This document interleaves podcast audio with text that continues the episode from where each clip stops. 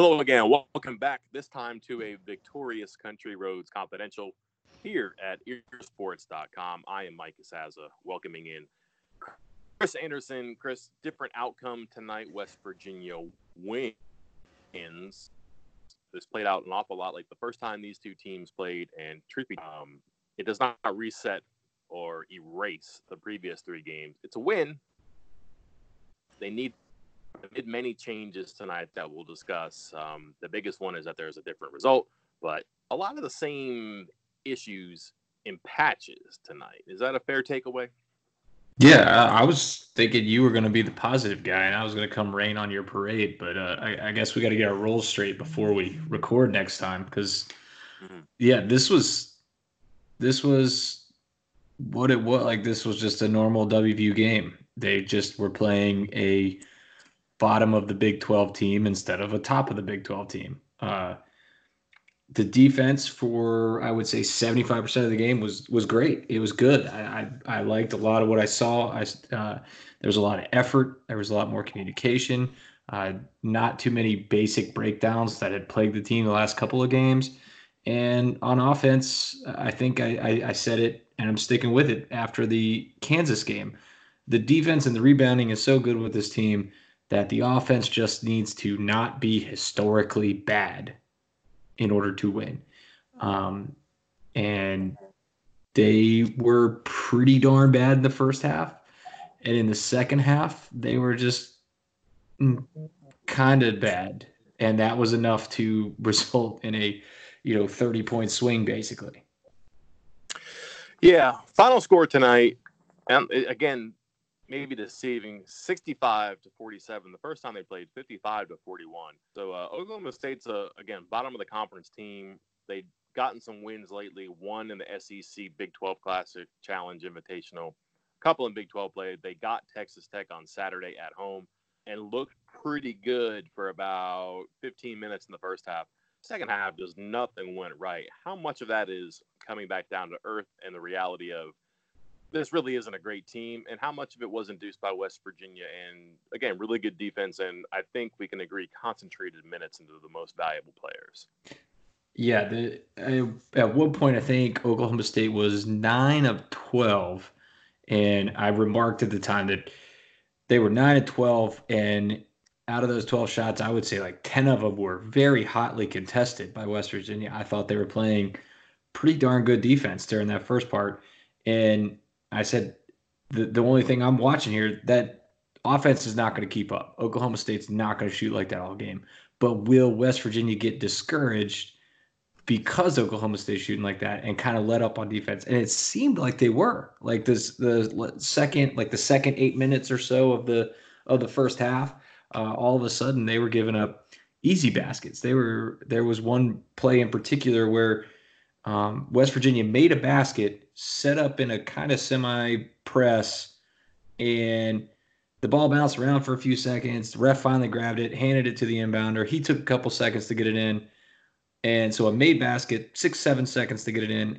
And Oklahoma State still got a fast break layup out of that somehow and and drew a foul. And Huggins was furious at the refs when I feel like he should have been more furious at his own team. And honestly, at that point, after that play, and there were a couple similar like it right in that same stretch, I thought to myself, "Oh man, this is this is it. This is the end. This is where it really goes off the rails. Like if we thought it was off the rails the last couple games, this is where it goes real bad. Because uh, I think in that same stretch was, and we can come circle back around on this in a minute, but uh, that was around the same time that Culver was pouty face and was getting about to get benched again and, and was struggling on both. It wasn't trying on defense and was uh, getting upset on offense. And I thought, this is it. This is where it all blows up. And it didn't, which is great. And they came back and tried harder than ever, played better defense than they had in the first half. Culver tried as hard as I think I've seen him try yeah. uh, in weeks. Um, so it was a really positive second half it's a 10 point lead as late as 722 left in the first half. It's five points at halftime, and it really should be eight. But one of the ugliest, best plays you'll see is in the final four seconds of the first half. Oklahoma State makes a free throw to go up eight.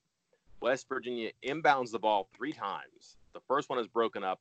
The second one is a pass backwards, which is a terrible idea when you're at half court. And then the pass forward is broken up. It goes out of bounds again. The third inbound play is knocked out of bounds, which is probably a technical foul that did not get called. The fourth one with 0.7 seconds left goes to Jermaine Haley, noted non shooter.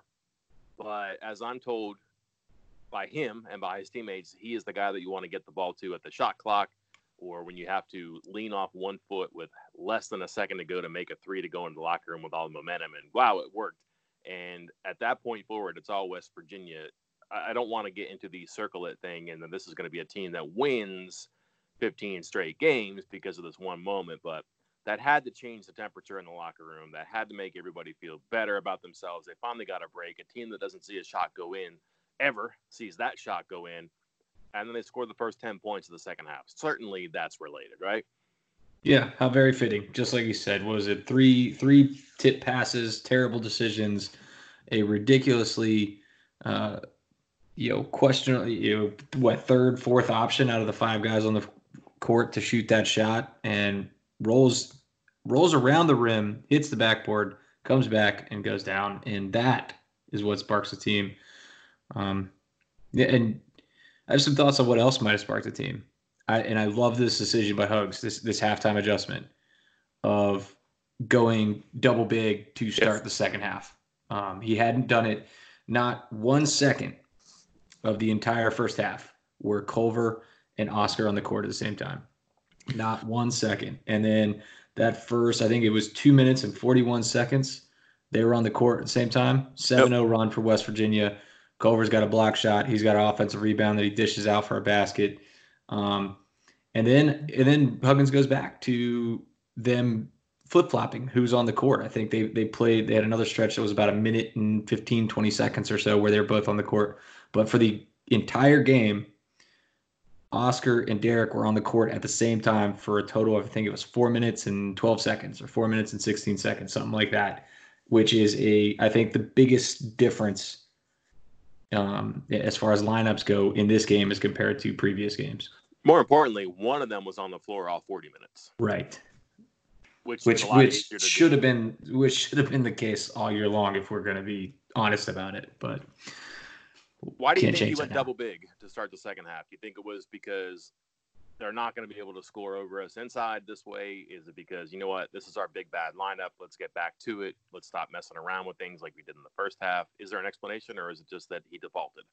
Well, on his on his post game radio, he said it was because he felt that McGriff and a couple other guys were just kind of big boying like West Virginia's wings. Uh, yes, and I think that's right because I think I think it was McGriff that Culver was guarding right there at the start of that second half and really blocked a shot and was an, uh, just a, a, pest and really caused a lot of trouble. His length and uh, really shut him down because McGriff had been killing West Virginia in the first half. He had no respect for Matthews.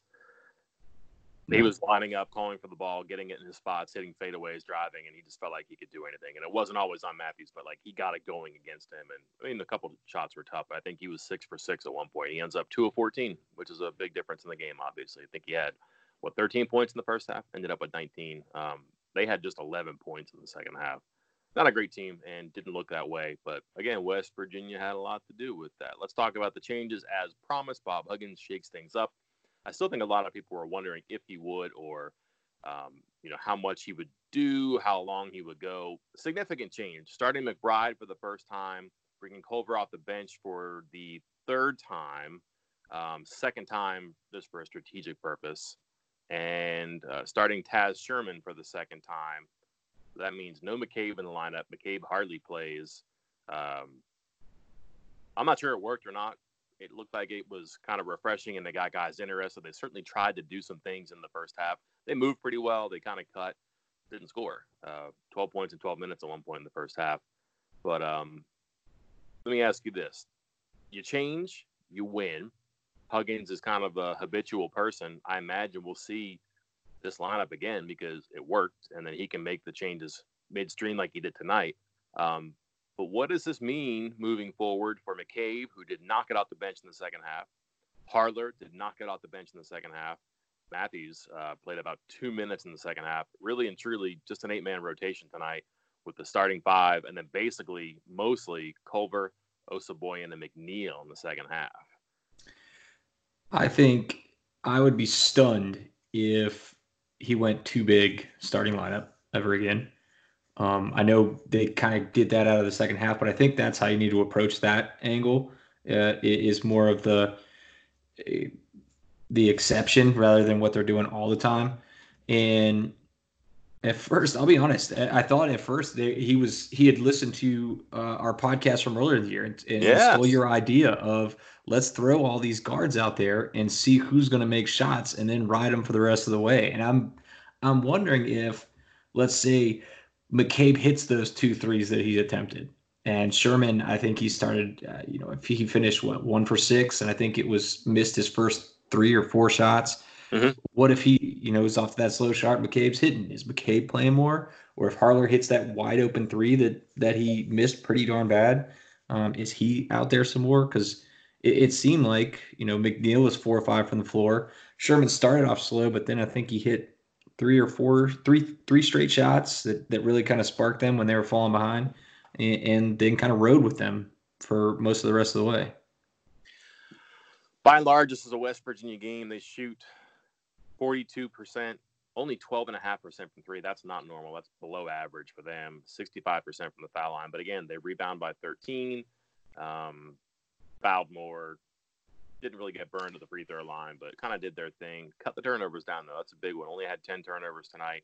Took the ball away, played pretty active defense, especially in the second half. Guarded the basket better. That's good. And again, that's when they got big, too. Um, I I think we know the answers now. I think Huggins has probably seen enough of Matthews and McCabe in particular. Um, I don't know how else you would read that with McCabe. He not only loses his spot, but he barely plays. Matthews maintains his spot. I didn't think he was disappointing. Um, in fact, six points, three rebounds is what I see in 13 minutes. But listen, if you're going to shrink your rotation, someone's going to get shrunk. It's him. Um, I think that that's probably going to be more toward the norm for them until they can play themselves out of it, which is going to be hard right now. Um, so this kind of falls under this question here. Sherman, four of 11, one of six, nine points, two assists um, in 21 minutes. McBride, four of 13, 0 of five from three. He gets 11 and three with one assist.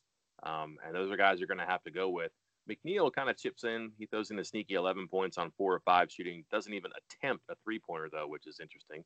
Uh, perhaps he's reading the VIP as well. but these three guys look like you're going to swap out and take some combination of Harler, McCabe, and Matthews minutes. Um, it works for tonight. Is this kind of a flip flop going forward? And if so, or if not, what is the level of confidence in this working? Yeah, I think the the best from what we've seen throughout this entire season and what we saw tonight, I think your best options is um, McBride, Haley, Gabe and one of the bigs, and then you're trying, you know, maybe swap out Gabe depending on matchups, but you you're going with kind of a, a big and a couple and McBride and Haley out there on the perimeter, and then you're rotating in whoever's hot. I think you have to do it. I, I like the idea when you said it, uh, you know, two months ago. I like it even more now because we haven't found a consistent guy on this West Virginia team. Uh, there isn't anybody that's like, hey, plug that guy in for 25 minutes a night and keep giving him the ball to shoot. I think you have to see who's gonna who's gonna feel it that night, who's gonna feel it for stretches, and kind of rotate him around. I wonder if he's just worried about losing Matthews. I think McCabe is strong enough that that he can deal with it. And he was out there after the game shooting again, which is his thing, I guess. But it would have been easy for him to be discouraged tonight and say, you know what, not worth it this evening. I'm going to sulk. Uh, Matthews listen, he just may be a guy you have to start and see if he has it or not, and you make up your mind early. But I like to pump fake and a dunk. I like to cut in a layup. Um, he rebounded a little bit tonight. Remember last game he had nothing um, as far as rebounds, assists, steals, and blocks. He gets you at least three rebounds tonight. Um, was better for him, and maybe you're just rebuilding this guy, and this is like step one right there too. I feel like you can't go without him because he has that type of potential. But I think you're right your bench is probably going to look like Culver, Osabuohien, McNeil as your main contributors, and then your five starters. And if this is an eight-man rotation with, you know, three, maybe four guys plugging in, um, I think that there's some some longevity there. It may just concentrate the things into the guys that you trust and like the most, and let other guys just kind of plug in a gap and let the other guys get their breath. And then when they're fresh, you keep it spinning again. Well, I think we're going to get our answers real quick because Saturday back on the road again, and we've said this a couple times. A couple of these road trips, TCU is not really a good team uh, until they beat Kansas State, who is currently at the bottom of the Big 12 standings. They had lost seven in a row and nine of 10 um, since that first, with West Virginia's just 81 49 whooping of them in Morgan. Uh, in Morgantown kicking off that stretch. So this should be a game that they they win. It, it should not be too tough. I think they'll probably open as eight to ten point favorites, and just like this game, and again, even just any semblance of an offense, and they should win by ten points. But it's a road game, and who knows? The thing you worry about there is them banging a bunch of threes at home, and hanging around and, and just making you nervous on the road because I, I think this is a team, West Virginia, that you can rattle them. I mean, I don't think that they got out of the cage tonight. Uh, they win, I get that, but I, I have a feeling that you can definitely poke them and make them feel a little bit uncomfortable. And no better way to do that than to go, you know, eight of 11 from three in the first half. And all of a sudden you're like, what the heck just happened out there? You got to go play 20 more minutes. Um, and then the other one is the quick turnaround at Texas. I have no idea what, what to expect. Shaka Smart may coach that game. John Beilein may coach that game. I have no idea. Um, and, and, then that's that's kind of a Jekyll and Hyde team. They shouldn't be getting spanked by Iowa State. Um, they have talent. They have a coach who's been to Final Four. At what at what point does this guy or this team make its last stand? That would concern me there too. Well, we don't have much to go off it because they've kind of Big Twelve has gotten away from those Saturday Monday uh, away games that West Virginia asked for to help with travel. Uh, only had one this year. That was the kind of heartbreaking loss at Kansas on Saturday, and then uh, you know the hard fought kind of just defensive shutdown at Oklahoma State on Monday night. So uh, I think uh, you know if they can do that, if they can play that kind of defense, come with that kind of energy again on a Monday night, which might be a little harder two months later in the season, um, they they could come out of this two and zero. Yep. Only difference this time is that they're in class, but they'll get back really early Tuesday morning. They'll have Tuesday, probably a light day Wednesday. They'll have they'll have Tuesday, I'll probably light day Wednesday. Get back out of practice Thursday, Friday, and I'm assuming that a home game against Oklahoma is going to have their attention. Yeah. All right, well, let's wrap it up here for this one. Uh, later on today, later on this morning, Chris, um, I don't know if you've noticed this, but the linebacker situation is very concerning. So now that it seems like the transfer season is over and West Virginia has a full and complete coaching staff, we're going to look at the two deep for the spring. Uh, the linebacker thing immediately got my attention so much that I fired you off a very uh, excited, concerned text, and you said, "Wow, that's not good." Because it's it's not. I, am here to help. and then, uh, what do you have up your sleeve? Uh, I got 2021 updates on cornerbacks and uh, an interview with a new recruit from Canada who is making the same kind of trek that Akeem Mesidor did from Canada to Clearwater Academy International in Florida. Um, obviously, Mesidor ended up signing with West Virginia in the last class.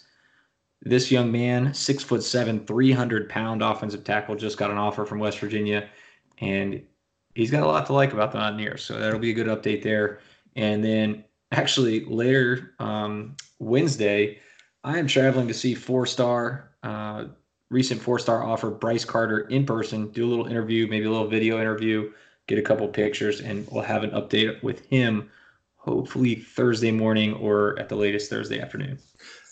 One more update too. Uh, apologies to the audiophiles who have listened and have complained about our audio levels here. We have had some compatibility issues. It turns out between my iPad, our recording software, and Chris's booming voice.